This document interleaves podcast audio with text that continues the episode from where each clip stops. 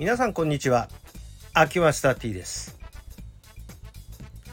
皆さんはあの病気っていうものをどういうふうに考えるかっていうのは人それぞれだと思うんですけれどもあのー、伝統医学というか東洋医学的なその病気の考え方の、まあ、基礎的なところをどういう構造になっているのかっていうことをちょっとお話ししてみたいなと思ってで今日はあそういう話の向きでございます。で、えー、通常皆さんがあの病気っていうと病気をしたらお医者さんに行くっていう人が多いと思うんですけれども病気ってどっからが病気なのっていう話ですね。例えばあの病気って言ってももう医療機関にかかるレベルとかね入院しなきゃいけなくなるそういうレベルとかねあの家で適当に安静にしてればあのなんとかあ元気になっていくレベルとかねいろんなその病気のレベルってあると思うんですよ。日常生活に支障があの出るっていうことでは共通してるんだけどそのどのぐらいのまあいわゆるその病気のレベルがあるのかっていうことですね。で、えー、現代医療が考えている病気のレベルっていうこととあの我々が我々鍼灸師が考えている病気のレベルっていうのはこうレベルの差があるんですね結構。それでじゃあどういうことがあ我々が考えている病気にあたるのかっていうことを現代医療と多少対比しながら考えていきたいなというふうに思います。考えていくというか私が解説するんですけどね。それでまず病気ってどっから病気っていうのは非常に皆さんもあの言いにくいけど病名がついたら病気って言うんじゃないのっていうふうに思うと思うんですね。でまあ簡単に言えばあ先頃の感染症騒ぎがあったようにもう感染して明らかに、えー、ウイルスが検出されたら病気だとまあこの境界線ってありますよね。で、えー、だから病名がついた時点でっていうことなんですけれどもそれは誰が判断するのかというと我々自身が判断するんじゃなくて医療機関でドクターが病気だっていうことで名前を付けた時点で病気ってこういうふうに捉える見方がこれが一般的なところだと思うんですね。だからあのー、本人が風邪ひいただから病気っていうのはこれは自覚の問題ですけど社会的には医師が病名をつけた段階で病気っていうふうに今は認定される一応システムシステム上のことですよこれは。だからあのー、例えばまあ先頃のコロナウイルスだったらコロナウイルス感染症であるというふうに医者が判断した時点でこれがあ病気認定なんですね。自分であコロナかもしんないって言ってるところは病気じゃないということなんですね。えーここの境界線が明らかなのが現代医療です。じゃあ東洋医学でどう考えてるのかと病気というのをでもうちょっとね東洋医学的に病気っていうともっと手前の段階から病気なんですね。でうーん説明がねちょっと難しいっちゃ難しいんですけどまず東洋医学が考える病気ってどういうふうに病気になるのかというとまずねその例えば感染症であれば感染するっていうのはあの自分の体内にウイルスとかね、えー、外敵が入ってきたところで感染ですわね。でも感染と発病って違いますわね。えー、感染は誰でも元気な人でも感染してるんだけど発病っていうのはその入ってきた外部の悪いものがこう不利益になるような症状を引き起こすこれが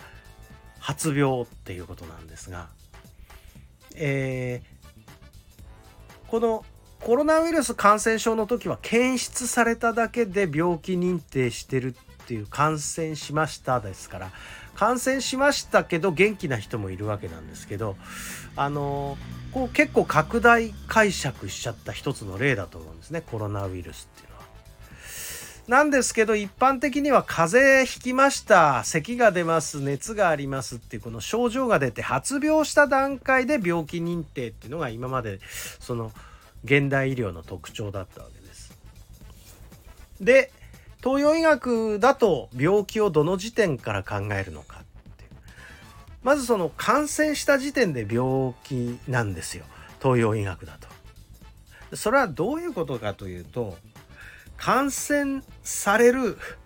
えー、あなたは隙間というか油断体がその感染する素地を作ってたから感染したんだと。でその抵抗力があれば感染はしないはずなんだっていう風な考え方なんですね。でその素地って一体何なのかというとこれが複雑なんですね。まず自分の内部体の内部にその付け入る隙があるとこの付け入る隙があったから入ってきたんだというような考え方なんですね。だこの付け入る隙がある時点で結構病気なんですけれどもあのー、まあこれはあのー、エネルギーリソースいわゆる生命のこうエネルギーの総量が落ちてその隙間のところに病気が入ってくるって考えるので、えー、そのリソースが落ちた時点であのこれもう巨匠っていういわゆる病気になるわけなんですよ一つの。でこのここに外から、えー、ウイルスなり何なりこう外敵外邪って言ってます邪気って言ってますけど邪気が入ってきて居座った時点でこれで、えー、実証実なんですね。えー、実虚実って表すんですけど実っていわゆる、えー、まあエネルギーを発するような熱を発するとかね咳を咳が出るとか腹痛を起こすとかっていうこう、えー、いわゆる病気認定なんですけれどももう病気認定の段階がだから入ってこられたっていう段階でもう病気なんですね。で入ってこられる素地ができた時点でもう病気なんですね。大きく分けて病気はその内傷って言われる自分で自分を傷つけた段階も病気だしで、えー、外観病って言われるその外から邪気がやってきて入った時点でも病気だしもうちょっとね現代医療よりあの病気の範囲が広いんですね。でえー、この考え方っていうのはもうちょっとしっかり聞かないと多分お分かりにならないと思うんですがいわゆる、えー、最近流行っている未病っていう言い方未だやまざるっていうのは症状が出てないけど、えー、病気にもうなってるよっていうそこのところがもうすでに我々えー、東洋医学というか東洋伝統医療の段階ではもうすでに治療対象になっているだから一見健康法に見えるようなことを我々はやるんだけど健康法に見えることを、えー、我々は治療対象にするからあのもうちょっと手前から相手にしてるわけですね。だあのー、これ現代医療側から見るとなんかおまじないをやってるように見えると思うんですよ。